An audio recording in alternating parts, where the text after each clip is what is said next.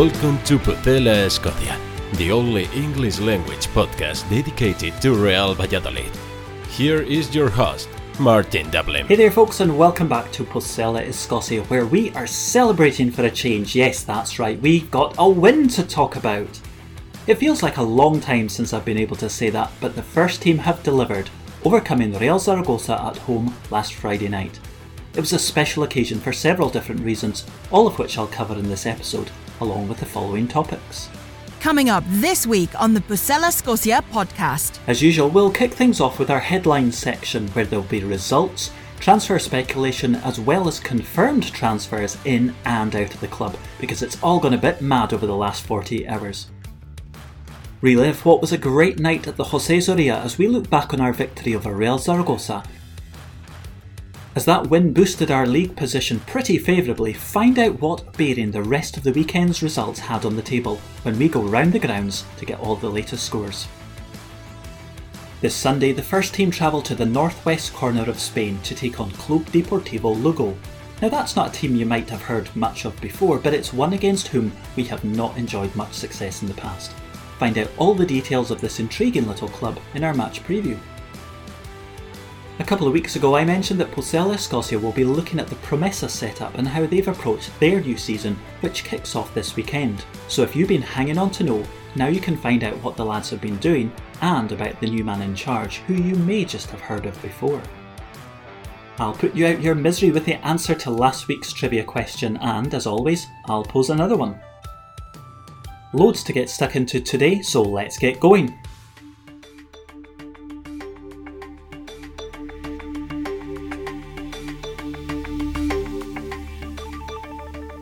Today's headlines.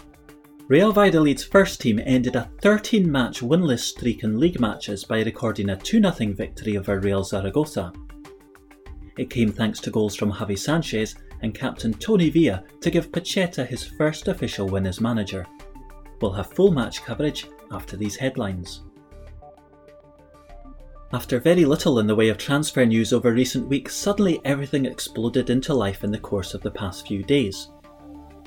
Over the last 72 hours, the club announced the signings of two players 21 year old Hugo Vallejo, a right winger who joins from Real Madrid Castilla on a three year deal, and Cristo Gonzalez, a 24 year old centre forward from Udinese in Italy. There will be full profiles on these signings in the next episode. While planning this episode, there have been several exits from the first team squad. I'll keep things brief and look at each deal in more detail next week, but the key departure has been that of Brazilian striker Marcos André, whose move to Mestalla was finally announced on Wednesday of this week as he was officially unveiled as a Valencia player. Gone too is young forward Kuki Zalazar, who has signed for fellow Segunda side Ponferradina on a free transfer. Left back Moy Delgado has also been released.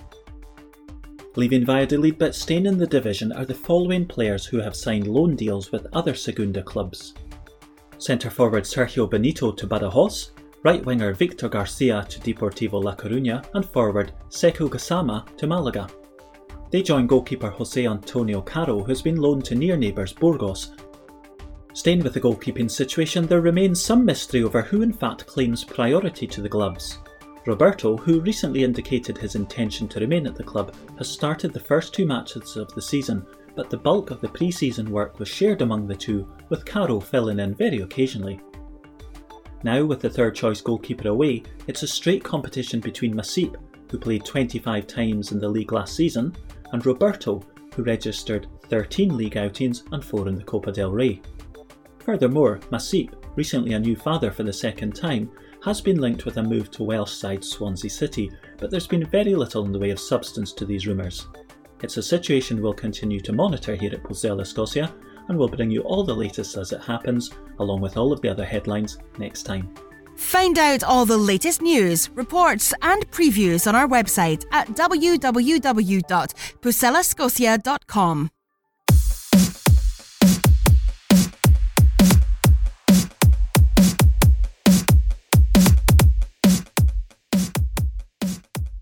Real Valladolid won their first league match in 167 days when they beat Real Zaragoza in match day 2 of La Liga Smartbank at the Jose Zorrilla last Friday night. After overcoming Getafe in March last season at the same venue, Pucela had been on a run of 7 draws and 6 losses, but ended their drought with a 2 0 win. Javi Sanchez put us ahead with a superb strike on 17 minutes, which was added to in the final minute of play by Toni Villa. The visitors had several chances of their own but were guilty of spurning several opportunities, allowing Real Valladolid fans taking in their first competitive match from the stands for the first time in 530 days to celebrate a much needed win. Pacheta made just two changes to his matchday squad, who had drawn 1 1 away to Las Palmas the previous week, handing striker Sekou Gassama his first ever minutes as he replaced Marcos Andre, while speculation roared on about his future at the club. With the Senegalese forward being promoted to the starting 11 after a bench spot last week, defender Jawad El Yamik was given a place among the substitutes. Utilising the 3 4 1 2 shape again, Roberto continued in goal with a back three of Sanchez, Kiko Olivas, and Joaquin. Lucas Olaza and Luis Perez retained their place on the left and right flanks respectively, with Villa and Roque Mesa assuming the central positions. Oscar Plano took up position behind the front pairing of Gassama and Shon Weissman. The bench was populated by Jordi Masip, Bruno, El Yamik, Saidi Janko, Nacho, Ruben Alcaraz, Alvaro Aguado, and Fede San Emeterio. Juan Ignacio Martinez had prepared his side well and they looked the most likely to score in the opening stages. They drew a save from Roberto, who had to block an Alejandro Frances effort after the defender stabbed a shot at goal from close range following a set piece. Pucela made the opportunities that they had count, and the first of these came on 17 minutes when Sanchez collected a pass from Roque Mesa in midfield and strolled forward. Brushing off the attention of Ivan Azon and Francho Serrano, he stroked an exquisite left footed shot which blew past Real Zaragoza keeper Alvaro Raton and nestled into the top corner. This strike gave the defender his first goal since joining the club and just his second in senior football after scoring for Real Madrid in the Copa del Rey in December 2018. An area of concern came shortly before the half hour mark with the withdrawal of Luis Perez through injury, who was replaced by Saidi Janko. Minutes later, the visitors fashioned their best chance of the match and really should have been back on level terms. Serrano played into Inigo Eguaras, and the captain cleverly lifted the ball over the back line and into the path of Serrano, who had continued his run. The midfielder touched a superbly volleyed pass across the face of goal to Azon at the back post, but with the goal at his mercy, he somehow directed the ball onto Roberto's post and it deflected safely away. They weren't finished there though, as uh, 60 seconds after this, Eguaras' clever touch sent the ball onto fellow central midfielder James Igbekeme, and his reverse pass found Azon in stride, who had split the coverage of Olivas and Janko, but a right handed save low down from Roberto blocked the chance of an equaliser. After somehow escaping to the dressing room ahead through Sanchez's goal, the second half was less well served with scoring opportunities. Pacheta replaced Gassama with San Emeterio at the break, and on 64 minutes, the goal scoring Sanchez made way for El Yamik. Real Zaragoza continued to search for the leveller and almost found it with 12 minutes to play, but Juanjo Narvaez scraped the paint of Roberto's left post with a free kick after beating the keeper. Aguado was brought on for Mesa and Alcaraz for Plano with 5 minutes remaining as fans nervily checked the clock on the scoreboard. Their fears were allayed when a superb piece of tracking back from Weissman won possession and Alcaraz took over, threading a pinpoint ball into Villa, who had found space between Frances and Fran Gamez, slotting coolly past Raton to continue his resurgence under the new manager. Villa's reaction showed just how much he's relishing the opportunities handed to him by Pacheta, which further underlines how little he was used when Sergio was in charge. In his post match press conference, Pacheta expressed his delight at the win, especially after such a prolonged period of time without one. He conceded that the team had in fact found it a tough match in several stages, referring in particular to the opening 20 minutes, but also saying that we scored in time when the team was suffering and had ultimately managed to win a match that was not brilliant. He stated that the opponent had more opportunities to score than against Las Palmas but hadn't found the net. He also went on to say that he was pleased with the players' response to being under attack, noting that they all understand and believe in their responsibilities.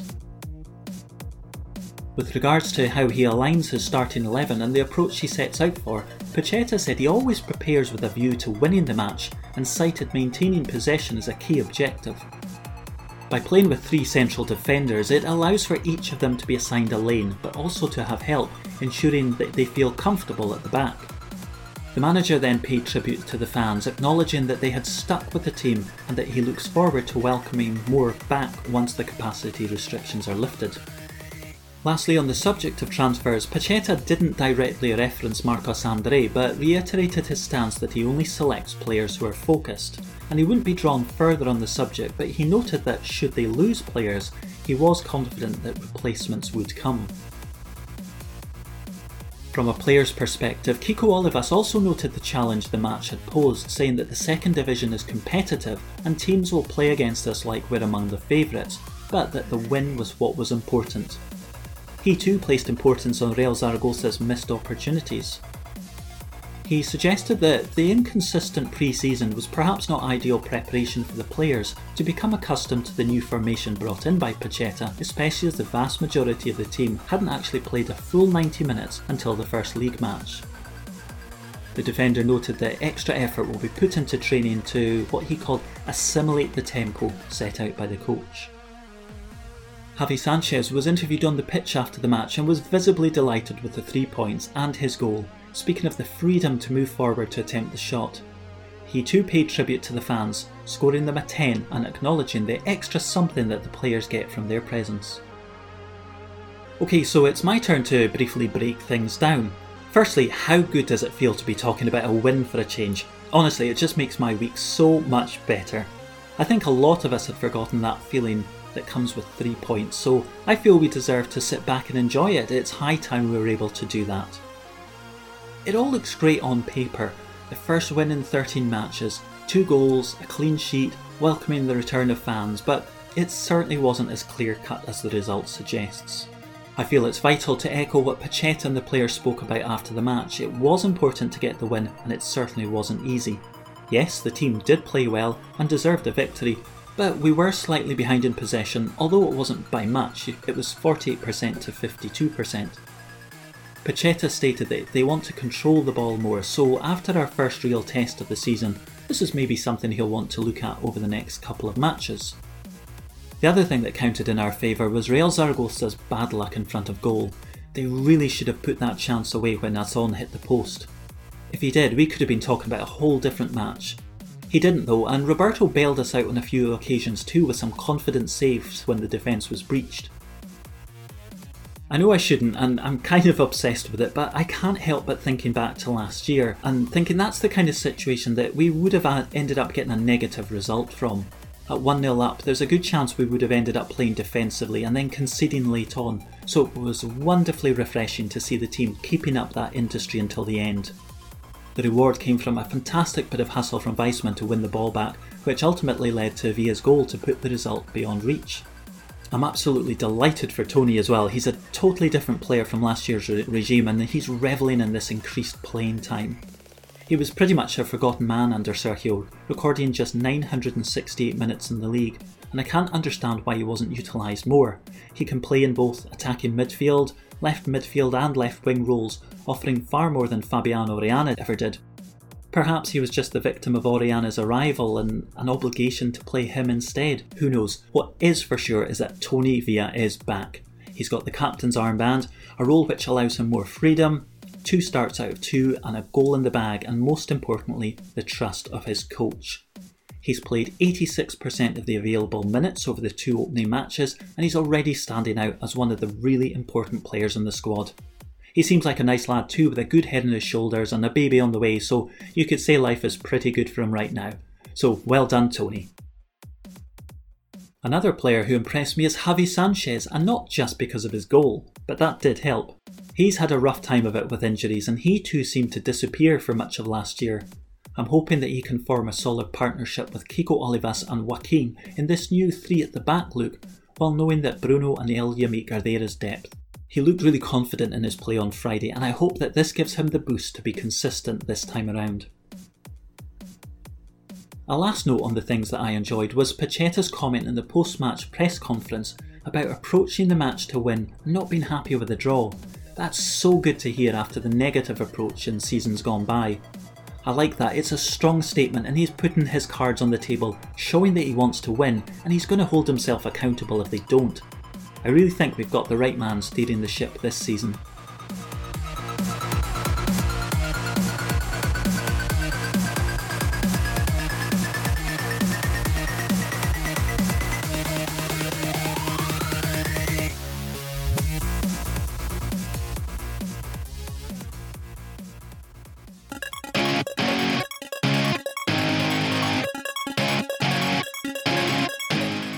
So, we kicked match day 2 off in style on Friday night, but what else went on around the league?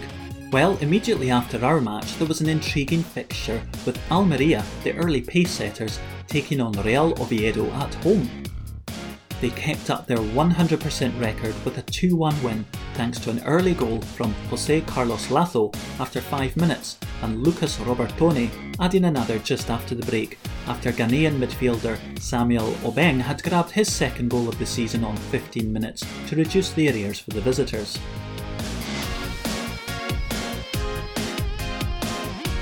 On Saturday, our next opponents Lugo drew nothing each at home with Real Sociedad B, and there was another stalemate at the Estadio Heliodoro Rodriguez Lopez between Tenerife and Sporting. Fuenlabrada notched their first win of the campaign at Alcorcon behind goals from Abubakari Kante and Anderson in the second half to round out the day's fixtures.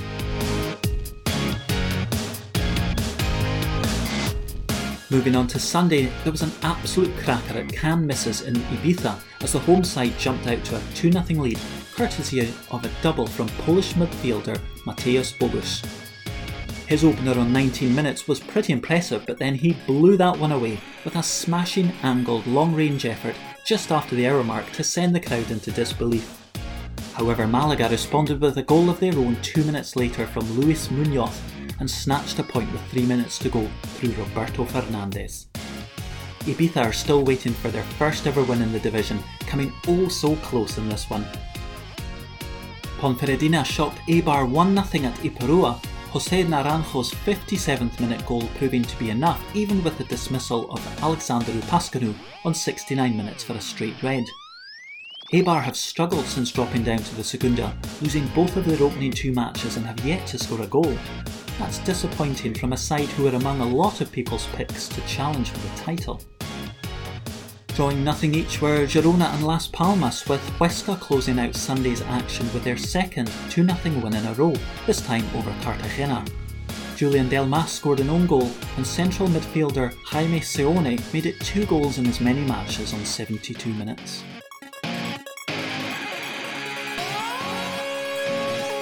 Monday night saw Mirandés pick up their first win, 2 0 over promoted Amorebieta. Left winger Inigo Vicente scored 8 minutes into the second period, and the wonderfully named Imanol Garcia de Albeniz added his side second in the closing moments. In the final exchanges of matchday 2, Leganés and Burgos played out a goalless draw at Butarque, with both sides awaiting their first win.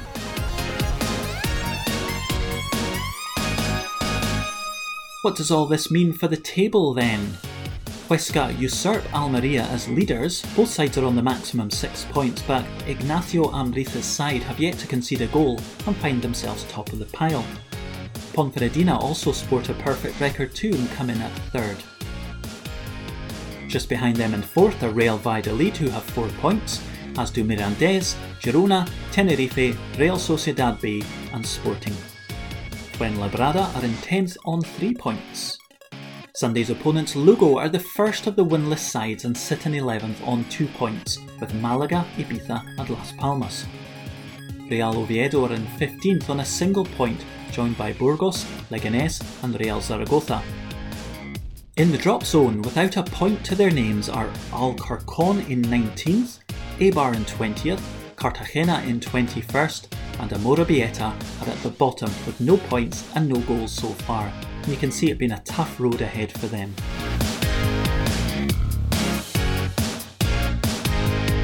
Match day 3 starts on Friday night with Las Palmas at home to Huesca, with the visitors out to maintain their 100% start. followed by Malaga versus Alcorcon.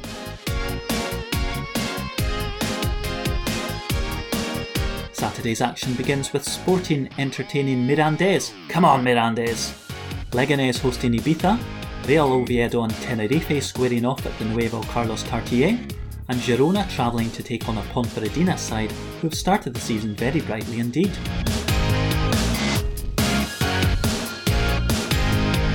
Luckless Amorebieta welcome Almeria, hoping to spring a surprise on Rubi's men before we play Lugo at 6.30pm UK time. At the same time, Real Sociedad B and Fuenlabrada clash before Burgos and Eibar bring Sunday to a close.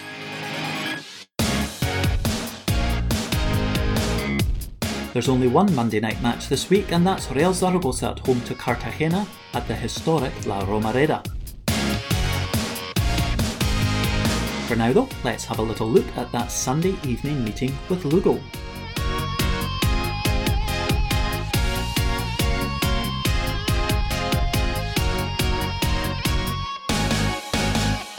Stay tuned to the Pucela Scotia podcast for more. Well, it's been more than a little delayed, but apparently all good things come to those who wait, so I'm pleased to bring you the update on all the movement of Real Valladolid Promesas, the club's B team, and it comes just in the nick of time as they begin their season this weekend. The news kicked off at the end of May with the first signing of the new campaign. Brazilian Lucas Rosa inked a four year deal, arriving from Juventus Turin, the reserve side of the Italian Giants. The 21 year old is a right back who came through the Palmeiras youth system and has represented his country at under 17 level. He joined the Juventus setup in the summer of 2019 and played more than 500 minutes across 12 matches in the Italian third tier. In early June, the Promesas found out that they would be assigned to Group 1 in the newly created Primera RFEF division, which replaced the Segunda B and was kind of confusing in its name as it was the third division. The new name doesn't exactly make things much clearer, but it does separate it from anything to do with the Segunda in name. In Group 1, there'll be four teams that the Promesas have never faced before.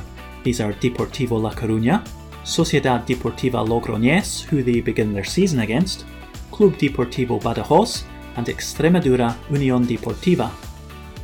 There will also be neighbouring clubs Cultural Leonesa, Zamora Club de Football, and Unionistas de Salamanca, all within the Castile and Leon region, the latter two of which were opponents faced by the Promesas in the promotion phases last season. Cultural Leonesa are the side in Group 1 whom they have played the most, with 29 matches between the sides, including two draws in Segunda B last season. Their shortest away trip will be in their final match of the regular season against Zamora, only 100 kilometres away from Valladolid, while their longest trip will take them 446 kilometres to Ferrol in Galicia to play Racing de Ferrol. There will be over 11,000 kilometres of travelling totaling approximately 107 hours for the Promesas during their adventures away this coming season. The top team in each group, of which there are two, will be automatically promoted into Segunda for next season, with teams finishing in positions 2 to 5 being involved in the playoffs. The five lowest placed sides will automatically drop down into what is now known as Segunda RFEF, the old Tercera division or fourth tier. On June 30th, Promesas manager Javier Baraja announced he'd be stepping down from his role. July 6th brought the news that Ignasi Vilarrasa wouldn't continue as a Promesas player. The left back had been in the system for two seasons and played in 29 official matches, and he had also featured a little bit in the Copa del Rey for the first team last season. Two days later came the news that the new Promesas manager would be Julio Baptista, the former Brazil international midfielder. Nicknamed the Beast for his size and physical strength, Baptista had been promoted from his role as head coach of youth category Juvenil A, where he'd been since the beginning of the 2019 20 campaign. Last season, he guided the young players to a third placed finish in Grupo 5 División de Honor behind only Atletico and Real Madrid's youth sides, winning 53 of their 23 matches. Moving up from that squad along with their coach would be players Iker Perez, Diego Moreno, Casado, Iker Gonzalez, Abel Calleja, Popi, Adri Carrion, Isailovic, Slavi and Castri. Sergio Lopez, Miguel Rubio, Elliot and Thiago ended their loan spell with Promesas during the summer and returned to their parent clubs, while goalkeepers Samu Perez and Gaizka Campos came to the end of their contracts, along with Lucas Freitas, Alonso, Fran Alvarez and Raul Uche. It wasn't long before the second signing of the off-season arrived, Samuel Casado, a former Malaga youth player who arrived on a one-year deal from Alcorcon. The 24 year old native of the Granada region played six times for Los Alfareros last season, competing three times in Segunda action and three in the Copa del Rey. Also signing for Promesas was Victor Segura, a 21 year old left winger from Albacete who arrived the day before pre season training began and was joined by signing number 4 attacking midfielder Fran Rivera. With pre-season training underway, Real Valladolid announced the coaches who would take command of their youth categories for the upcoming season. The headline appointment was former first team captain Borja Fernandez to the Juvenil A role vacated by Baptista. Juvenil B will be led by Juan Carlos Pereira, Cadet A by Diego Macon, and Cadet B by Manuel Olivas. Victor Cuadrillero and Jose Antonio Rodriguez assume the coaching roles at Infantil A and B respectively, while Alevin A will be led by Aitor Carballo and Alevin B, the youngest of the categories, by Daniel Medina. There was further movement in the squad as they welcomed the arrival of another Fran, this time in the shape of Fran Lopez, a 20 year old central midfielder who joins from Recreativo de Huelva on a three year deal. The opening match action for the Promesas came in the shape of a triangular tournament held in Ciudad Rodrigo, just over 30 kilometres from the border with Portugal. It featured Baptista's side, along with Unionistas de Salamanca, and the local side, Ciudad Rodrigo, with the tournament being held in honour of the Mirobrigense Diabetes Association. To allow the competition to be held over just one evening, each match was only 45 minutes long and featured a penalty shootout at the end of each to determine any tiebreaker requirements. In Pucela's opening fixture against the hosts, a 12th minute Dallison goal gave them a 1 0 win and they took the shootout by a score of 6 to 5. Against Unionistas, they overcame conceding in the first minute to draw level on 35 minutes through Castri, but fell 2 0 on penalties. Unionistas drew nothing each with the home side, which meant that the Promesas boasted the better record and took the trophy. They followed up this success three days later with a 2 1 win over Palencia Cristo Atletico, who the first team had been due to meet but cancelled because of the high number of Covid cases in the squad. Goals from Adrian Gomez and Slavi in the first half were enough to see them past. Further signings arrived as the Promesas continued to outscore their first team counterparts in the summer window. Kike Rios, a tall centre back, signed from Sevilla Atletico on a two year deal the same length of contract as 21 year old Ukrainian goalkeeper Yari Maker. He signed when he came in from Logroñés, and he may well play against them in the league this season. The pair became the sixth and seventh signings respectively. The pre season matches continued to come thick and fast. A goalless draw with Atletico Madrid B was swiftly followed up by a 4 0 win at Atletico Tordesillas, with a double from Paulo Vitor added to by Chucky and Dali.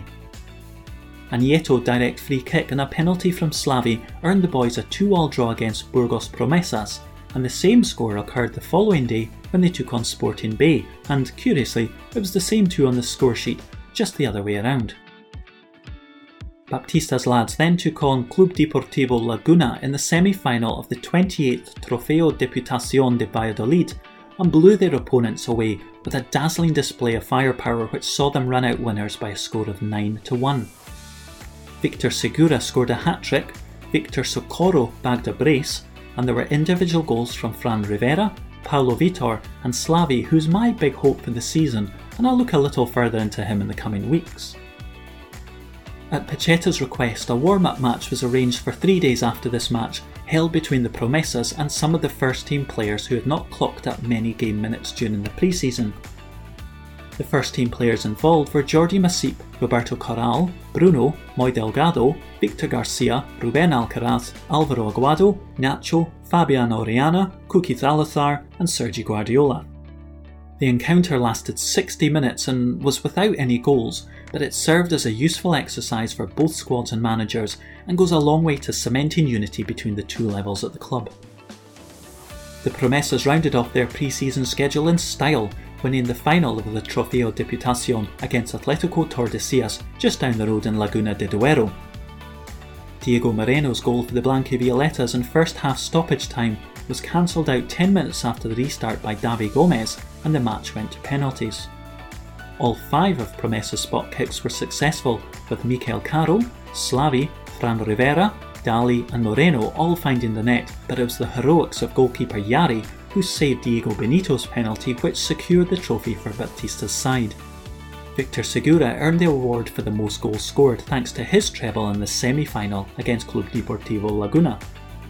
They now gear up to take on Sociedad Deportivo Logroñés in Logroño, La Rioja on Saturday evening at 8.30pm UK time at the Mundial 82, a stadium whose name is a reference to the 1982 World Cup, held of course in Spain.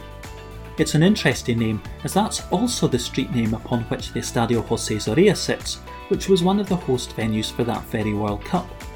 The stadium saw Group 4 matches between Czechoslovakia and Kuwait, France and Kuwait, and Czechoslovakia and France. We wish Julio Baptista, his players and coaching staff all the very best for the upcoming season and echo that sentiment to all the young people and staff involved at all levels of the Real Valladolid Youth Programme. Good luck, everyone!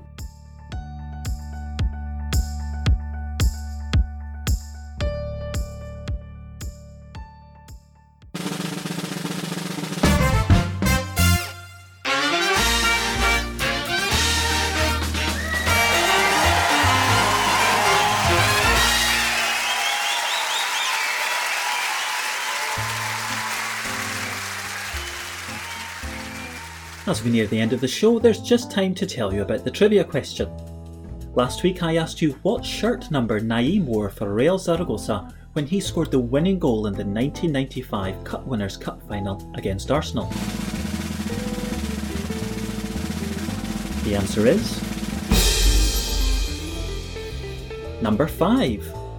And I think I incorrectly assigned him as being their left back when I was asking the question last week, so points off for me and extra points to you if you picked up on that.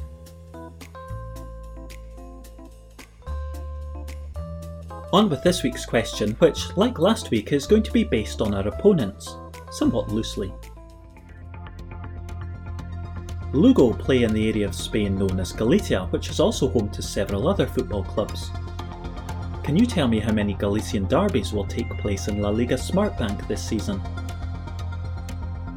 We'll have to work out how many Galician teams there are and take into account home and away fixtures. Here's how to let me know. Get in touch with the show on Twitter at MartyRVCF or search Facebook and Instagram for Pucela Scotia.